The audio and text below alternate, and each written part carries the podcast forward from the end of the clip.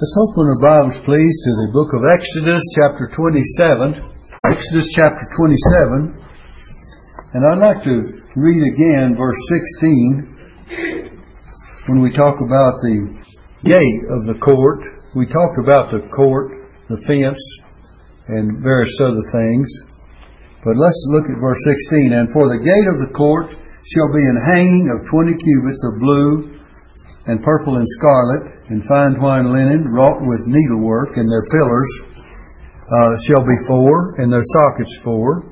And the pillars round about the court shall be filleted with silver, their hooks shall be of silver, and their sockets of brass. So the hooks, the tops, pillars, the fillets were the top of the pillars, and the sockets on the bottom were brass. The length of the court shall be 100 cubits, and the breadth 50 everywhere, and the height 5 cubits of fine twined linen, and their sockets of brass, and all the vessels of the tabernacle, and all the service thereof, and all the pins thereof, and all the pins of the court shall be of brass. Now then, we'll pick up with the 20 and 21st verse in another study. I don't know if we get to it tonight or not, but at least we wanted to kind of finalize this thought about the court and then get into the brazen laver, and I'll give you information on that in a moment. Now then, the gate, if you notice verse 16, there was a gate to the court. You can see it on your diagram.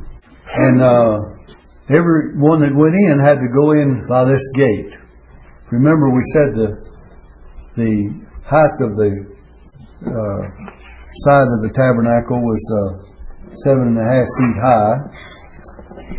It was 150 feet long and 75 feet wide, the whole court. And the gate was equally high, 7.5 feet, so that an ordinary man could not even look over and let alone get in. So we know there's only one way, and that's through the gate. This gate represents Christ. Jesus said, "I am the way, the truth, and the life. No man cometh unto the Father but by me." So He's the way into God's presence. He's the way into salvation, the way into God's presence behind the veil. And we might say there's a reference also to John chapter 10 and verse 9, where Jesus said, "I am the door." I'm the door. The gate is equivalent to the door. "I'm the door. By me, if any man shall enter in,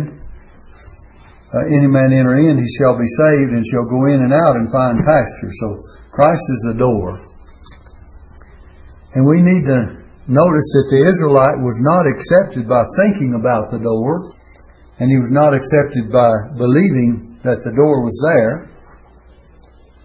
He was only accepted when he entered that door.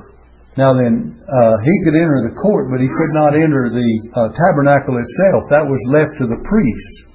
If you remember, the priests in the Old Testament were representatives of the people in various ways, sacrifices, and as well as entering into God's presence for the people. But we'll find out that the priest there that finally did enter in to the tabernacle itself, let alone the court, but into the tabernacle, they represented the people. And furthermore, you and I are priests today, so that we can tread the pathway from the beginning to the Holy of Holies all the way through, because when Jesus died on the cross, remember, the veil of the temple was rent in the midst from the top to the bottom, making the way not only for the believer to enter in the gate or the door, come by the brazen altar, and he can also wash in that brazen laver and be fit to enter into the tabernacle. And also, he's able to enter into the holiest of all by the blood of Jesus. So we're privileged today to enter in where only the high priest could enter then, and only the priest could enter in this front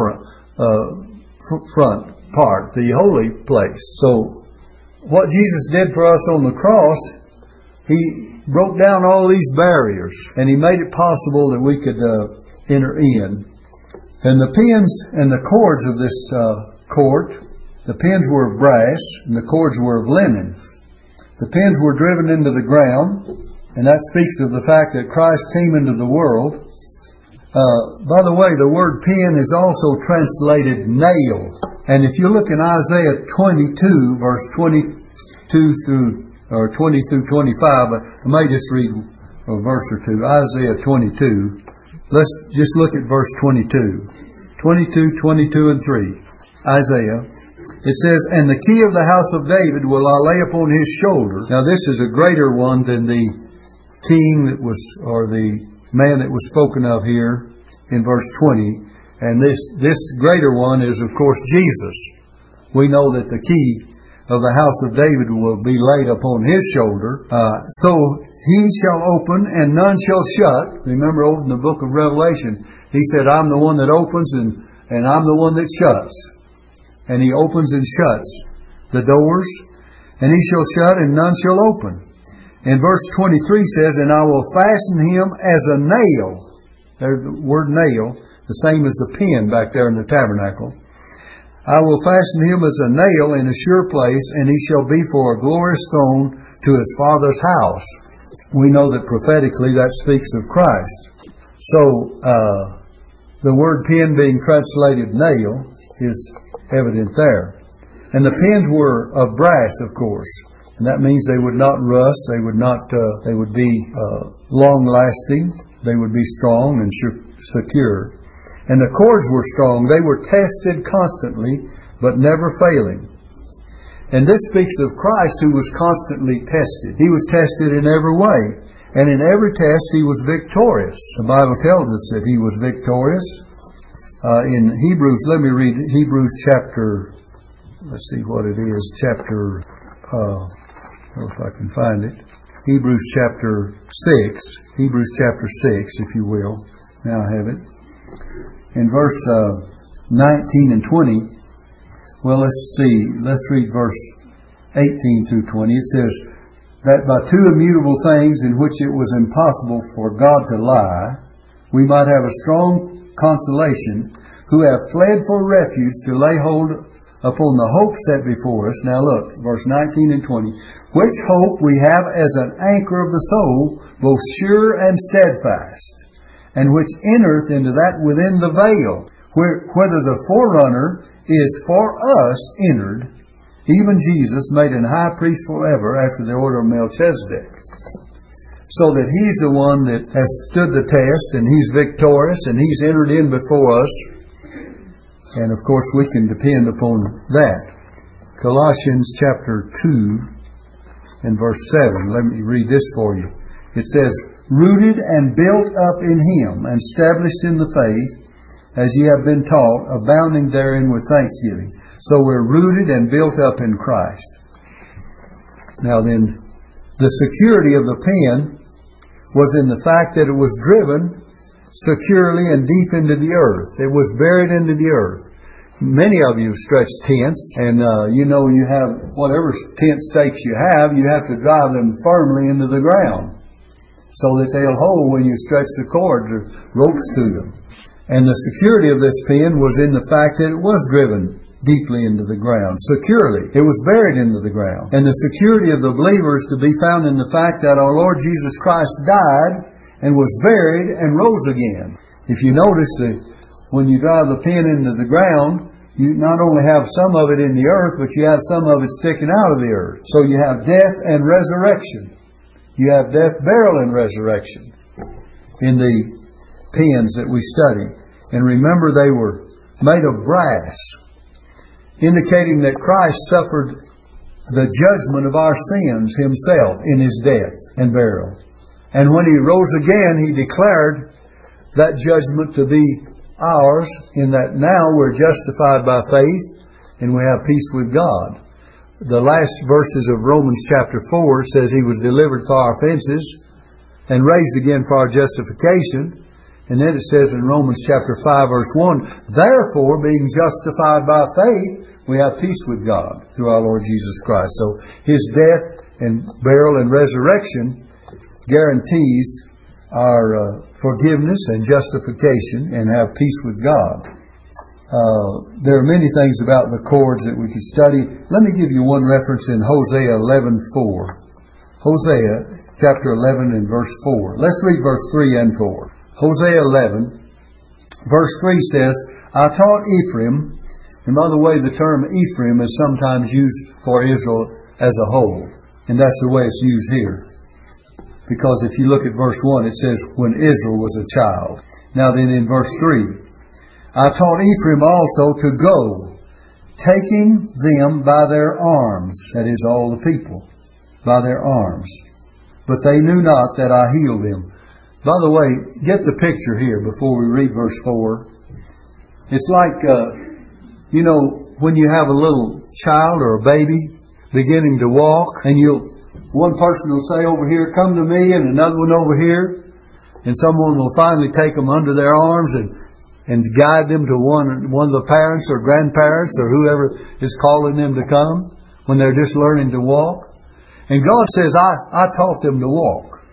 I taught them, taking them by their arms, but they knew not that I healed them. Now look at verse 4. I drew them with cords of a man. Now you see the cords that we're referring to? With the hands of love. These cords bind us to Christ. And I was to them as they that take off the yoke of their jaws, and I laid meat unto them. In other words, He relieved them of their burden. Take off the yoke from their jaws. And He says, I laid meat unto them. Fed them. Isn't this a picture of God's love? It certainly looks like it to me. And anyway, we could go on and on. There's a lot here in Hosea we might could deal with. But let's look in Colossians 1 verse 17, if you will. The book of Colossians, chapter 1 and verse 17. Notice what it says here. And He is before all things, and by Him all things consist. That means that they're held together. Speaking of Christ, He is before all things. Well, let's read verse 15 on down through 17 and 18. It says, who is the image of the invisible God, that's Christ, the firstborn of every creature. For by Him were all things created that are in heaven, that are in earth, visible and invisible, whether they be thrones or dominions or principalities or powers. All things were created by Him and for Him. Now look, and He is before all things, and by Him all things consist. That means that the word means glued together or held together, bonded. And He is the head of the body, the church, who is the beginning, the firstborn from the dead, that in all things He might have the preeminence. For it pleased the Father that in Him should all fullness dwell. It pleased the Father. This is so rich we could read on down and on and on, because it's all tied together. So it's the love of Christ that holds us together. Paul said in another passage, I believe it's maybe 2 Corinthians 5 verse 14, the love of Christ constraineth us. Constraineth us. Now, notice that the pins and the cords must go together, and one is useless without the other. The pins speak of the judgment, death, burial, and resurrection. And the cords speak of the love that binds all of it together, the side of the tabernacle and the fence here. We're studying the court fence. And it's held together. So you have love and the love of God, and you have Christ bearing the judgment of our sins through His death, burial, and resurrection. And it's all tied together to give us security and safety. Now then, we want to pick up another subject, and that is something that we haven't studied yet in the book of Exodus. Turn back to Exodus. Turn to chapter 30. Now this is the second time that we've taken things out of sequence. Because if you remember when we studied the altar of incense, we had to go over to chapter 30 to talk about the altar of incense. But this is another vessel of the tabernacle that we have not touched upon, and that is the brazen laver. So if you turn to chapter 30, we'll pick up with verse 17, and we'll find the last one of these vessels or pieces of furniture, if you want to call them that we haven't studied. And do you remember before when we detoured from back there in the 25th and 6th chapters, coming to chapter 30, and starting with verse 1 and studying the altar of incense, which is right here before the veil. And we studied that one out of sequence, and then we went back and studied the brazen altar and the things we've been studying. Some of you, do you remember that? I think some of you do. Okay. So now let's pick up with verse 18, verse 17, and we'll study the brazen laver. And again, take our study out of sequence from what it was before. Verse 17, and the Lord spake unto Moses, saying, Thou shalt also make a laver of brass, and his foot also of brass, to wash withal, and thou shalt put it between the tabernacle of the congregation and the altar. That means the brazen altar that we've been studying. If you look on your diagram, you can see the laver there. It's before you. It's after the brazen altar, and it's before you enter the tabernacle. And that's the location of it. Thou shalt also make a laver of brass, and his foot also of brass to wash withal. And thou shalt put it between the tabernacle of the congregation and the altar, and thou shalt put water therein. For Aaron and his sons shall wash their hands and their feet thereat, when they go into the tabernacle of the congregation. Now remember, these were priests, and they represent you and I as priests now. So we need to wash before we go in the presence of God. But we first have to come by that brazen altar of sacrifice, Christ's sacrifice for us, and then we have to come by this brazen laver. But let's continue with our reading. When they go into the tabernacle of the congregation, they shall wash with water, that they die not. No unholy one, an uncleansed person, can enter into God's presence. We have to be cleansed, and we're cleansed by the blood of Christ. Remember, we sing the song, Are you washed in the blood of the Lamb? And we're cleansed. And then there has to be, really, for our continual fellowship in the presence of God, we have to have daily cleansing. We'll get to that in a moment. So it really means daily confession of our sins, washing our hands and our feet. Hands represent service, and feet represent our walk. So our service and our walk has to be clean if we're to stay in God's presence. Let's go and read this. They shall wash with water that they die not, or when they come near to the altar to minister to burn offering made by fire unto the Lord. So they shall wash their hands and their feet that they die not, and it shall be a statute forever to them, even to him and to his seed throughout their generation. That means all the priestly family later on.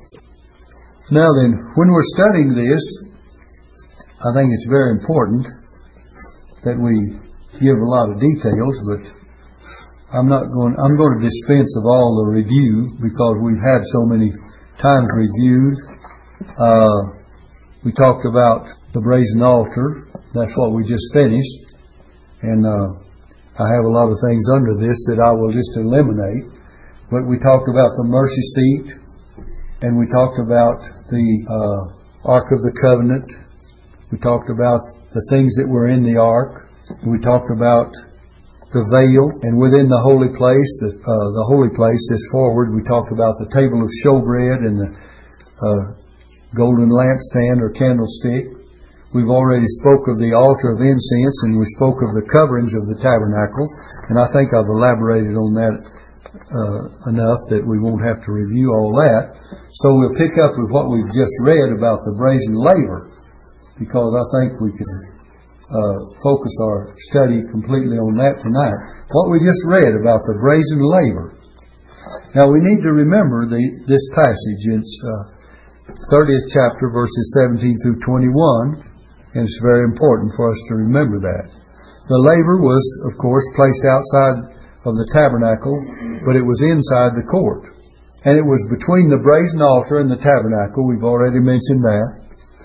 And thus the priest must pass it on his way to the altar, from the altar rather, the brazen altar, into the holy place. So he had to pass this laver on the way to get in. And this laver was for the priests alone. It was not for the people, it was for the priests alone. And this laver contained water, which is very important. We need to think of the part that water plays in the human life, and we know it's a great necessity. And we think of the water that has played in the Bible a very important part. And the typical teaching of the laver is very important for the Christian to know. In the Old Testament, cleansing was by blood and washing with water, and they were distinguished. Today we get them confused. God never did.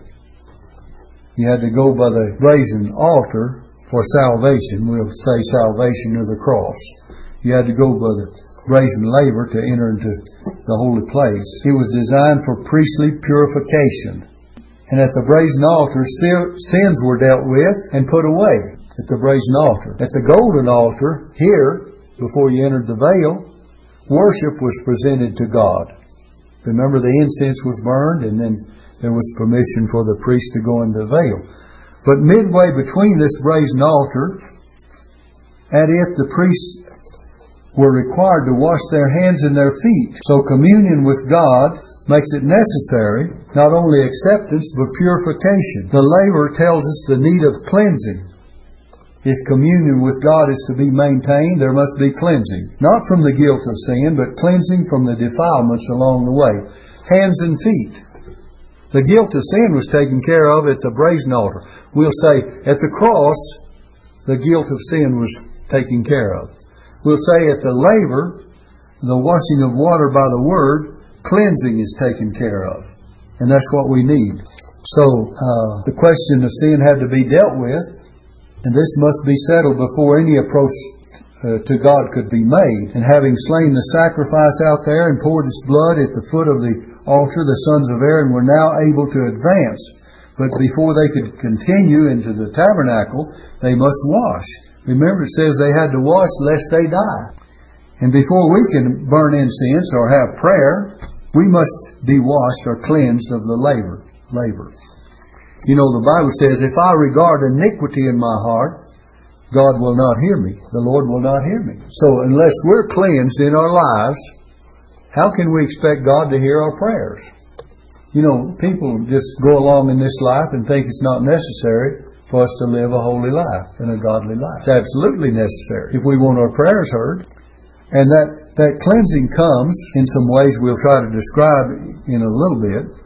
But we Christians in our everyday walk come into contact with sin and with impurity. And these need to be cleansed before we can really commune with God.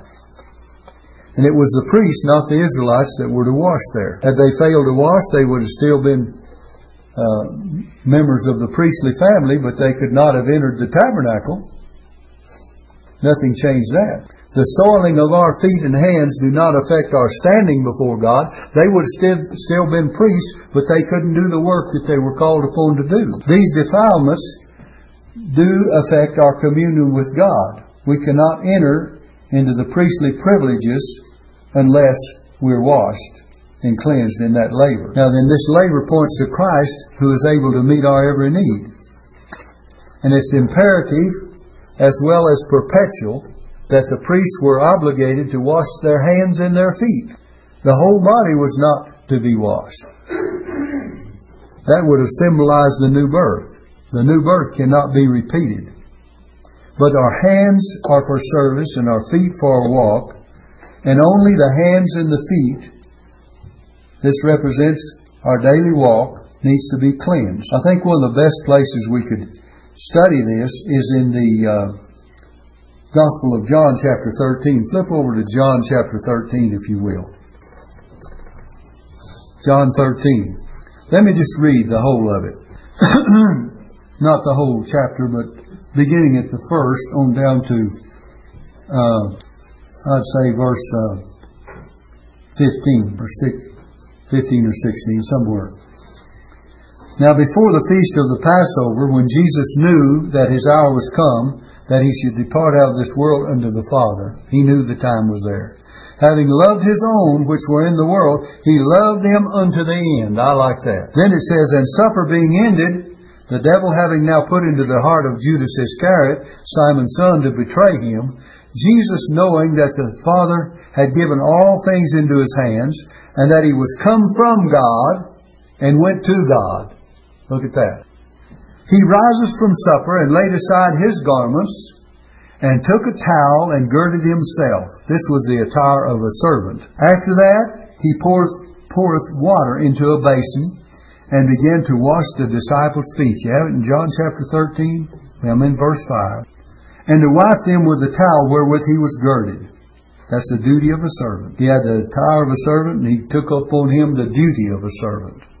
Then cometh he to Simon Peter, and Peter saith unto him, Lord, dost thou wash my feet? Jesus answered and said unto him, What I do now thou knowest not hereafter, but thou shalt know hereafter. Thou knowest not now, but thou shalt know hereafter. There is a lesson then to be learned. Jesus is saying, what I'm doing now, you do not realize what it means, but hereafter you'll know. Thou shalt know hereafter. Peter saith unto him, Thou shalt never wash my feet. You know, never say never. We've heard that before, haven't we? Thou shalt never wash my feet. Jesus answered him, If I wash thee not, thou hast no part with me. In other words, we don't have any fellowship. He didn't mean Peter was lost. He meant they couldn't have any fellowship with one another. Simon Peter saith unto him, Lord, not my feet only, but also my hands and my head. Just wash me all over. Now then, Jesus saith unto him, He that is washed needeth not save to wash his feet. In other words, he had the washing of regeneration. He was born again. He is a child of God. He was already clean through the Word of God. But he did walk through this world, and he was contaminated in this world daily. That's what Jesus was teaching. We have daily contamination. And he says, Jesus saith unto him, He that is washed needeth not save to wash his feet, but is clean every whit. And ye are clean, but not all. Now then, what he meant, all of them were not clean. He's talking about a person here, not Peter. For he knew who should betray him. Therefore, said he, ye are not all clean. He knew that one of them was not clean at all, and that was Judas. So after he had washed their feet, and had taken his garments, and was set down again, he said unto them, Know ye what I've done unto you? Did they realize? Ye call me Master and Lord, and ye say, Well, for so am I. If I then, your Lord and Master, have washed your feet, ye also ought to wash one another's feet. They ought to have daily cleansing. Now, here's where a lot of churches have got foot washing into the thing. But remember, Jesus said, You don't know what I'm doing now, but you'll know hereafter. Verse 15, For I have given you an example that you should do as I have done to you. Verily, I say unto you, the servant is not greater than his Lord, neither he that is sent greater than he that sent him. If you know these things, happy are ye if you do them. Now the cleansing that we all need is through the Word of God. Now let me give you some references that will help us to understand. First of all, let me make a few comments. Christ is our advocate, whether we go to the labor for cleansing or not. He's our advocate with the Father. He's our salvation. Our entrance into heaven does not depend on our confession of sins after salvation, but unto salvation. We need to confess our sins after we're saved, but also we need to confess our sins if we have fellowship with Christ. It depends upon our coming to the laver for cleansing. And the water in the laver, this is a figure, a type of the written Word of God. Psalm 119, let me read this for you. Psalm 119 and verse 9, I believe it is. Let me see if I can turn to it. Psalm 119 and verse 9. And notice what it says here. I believe I could quote it too. It says, Wherewith shall a young man cleanse his way? That's the question. Wherewith shall a young man cleanse his way? By taking heed thereto according to his word. By taking heed. How is a young man going to cleanse himself? By taking heed to the word. And let me give you another one in Ephesians, if you will, chapter 5. It says here, in verse 24, Husbands, love your wives, even as Christ also loved the church and gave himself for it. Now look at verse 26. That he might sanctify and cleanse it with the washing of water by the word. Washing of water by the word. Now then also, as far as our regeneration is concerned, as being saved is concerned, In Titus chapter 3 verse 5, it says, "Not by works of righteousness which we have done, but according to His mercy He saved us by the washing of regeneration." That's salvation. The washing of regeneration and renewing of the Holy Ghost. So, the washing of regeneration is different from washing in the Word day by day. This washing of regeneration represents our salvation. The washing of water by the Word represents a cleansing of those who are already saved. John 13 that we just studied, why Jesus told Peter, He says, "He that is washed needeth not save to wash his feet." In other words, if you're washed, the washing of regeneration, if you have salvation, then you don't need to worry about that again, but you do need to be concerned about that daily cleansing, washing of your feet. You know, in those days, a lot of people went with sandals. A few went barefoot, the very poor, and only the real rich or high standing had shoes. Reminded me of the prodigal. When he returned home, the father said, "Put shoes on his feet." Elevate him to a place of respectability, right? And he said, "Put on the best robe on him and put a ring on his hand." That was a signet ring that gave him the authority that the Father had. Let him seal the documents with his ring, like they did in the Old Testament days. So he said, "Put on the best robe of righteousness, put a ring on his hand, give him authority, put shoes on his feet, give him respectability." And not only that, he said, "Go out and kill the fatted calf, and let's make a feast. For this my son was dead and is alive again." And it says, "And they began," I like that word, "to be merry." That was only the beginning of it. I mean, we're merry from now on, aren't we? We're happy from now on. The happiness and the blessings that we have in the Lord should make us happy every day. You say, "Well, preacher, I can't with all of my problems and trials be happy." Well, I have a few myself, and I try to be. Paul said, "Rejoice in the Lord always," and again I say rejoice. And we learn to rejoice even when things are bad. Let's not be like the lady that says, I can't be happy when everything's going well because I know they'll turn worse. Well, they may do that. I didn't say it exactly like I usually say it, but anyway, you get the point. So we learn to be happy even in the midst of trials and sicknesses and sorrows. And I won't bore you in telling all of mine and my family's and problems, because I think most of you know we have a few. I have to go to the doctor myself pretty quick. But anyway, be that as it may, God wants us to be happy. And He tells us that we can cleanse ourselves. Let me give you another one. In John chapter 15 and verse 3 says, "Now ye are clean." Look at this. John 15 verse 3. You need to write this one down. "Now ye are clean through the word which I have spoken unto you." You're clean through the word which I have spoken unto you. Notice in Exodus 29 verse 4. Exodus 29 and verse 4. What it says here. Well, if I can get the page turned just right. Notice what it says here. "And Aaron and his sons shall bring unto the door of the tabernacle of the congregation, and shall wash them with water." So everything had to be cleansed. Now let's turn to Exodus 30 verse 19. Exodus 30 in verse 19. It says, "For Aaron and his sons shall wash their hands and their feet thereat." All of these scriptures will help us to understand. Let me give you another one. In the book of James chapter 1. In James chapter 1, let's notice verse 22 and 23. Well, 22 through 25 will be good. James says in chapter 1, verse 22, "But be ye doers of the word, and not hearers only, deceiving your own selves. For if any be a hearer of the word," notice the word is very prominent here, "and not a doer, he is like unto a man beholding his natural face in a glass.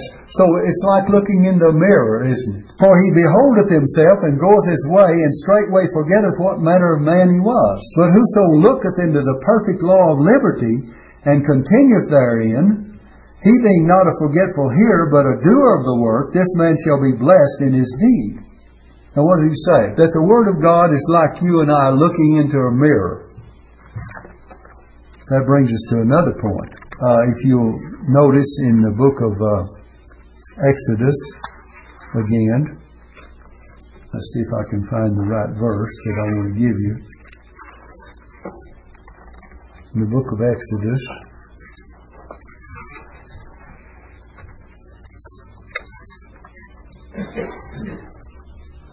if I can find the verse, just a moment, that I want to give you. Well, I was trying to find the verse that shows us that you take, that the women provided this to make the labor out of. It was taken of their looking glasses, what they looked into to see themselves. The labor was actually made of that which was offered by the women, wherein they looked at themselves. So it's another point to show you that it speaks of the place of washing for the priests. That particular reference, I misplaced it some way. I don't know how I did it, but I did. It was taken of the women, and it was dedicated for that purpose. And that's how it was made. It was made for the labor that we just have been studying. But anyway, whether I find that reference or not, it's there. It shows that that's how it was made. So the looking glasses do indicate that we need to look in to the Word of God for our cleansing. And there's a verse there, and I have misplaced it so far. But anyway, yeah, I found it now.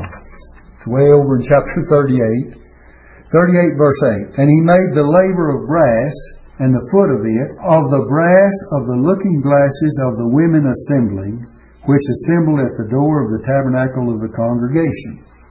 So that's a very important reference, and I hope I don't misplace it again. It's Exodus 38, verse 8, when it tells you where it came from. Now let me read it again. And he made the laver of brass, and the foot of it, of brass, of the looking glasses, of the women assembling, which assembled at the door of the tabernacle of the congregation. So they assembled there, and this brass was their looking glass. You know, a shiny piece of brass, you can see yourself in it. And so they dedicated that to the making of this laver. And that's the indication I wanted to give you, is that it is for washing and for cleansing. And we need to look into the perfect law of liberty in order to find our cleansing. And we've already talked about the position of that particular piece of furniture, if you want to call it that. Now then, we cannot enter into worship or enter into the worship of God's house if we not have first washed at the laver, confessed our sin. Someone says, is that true?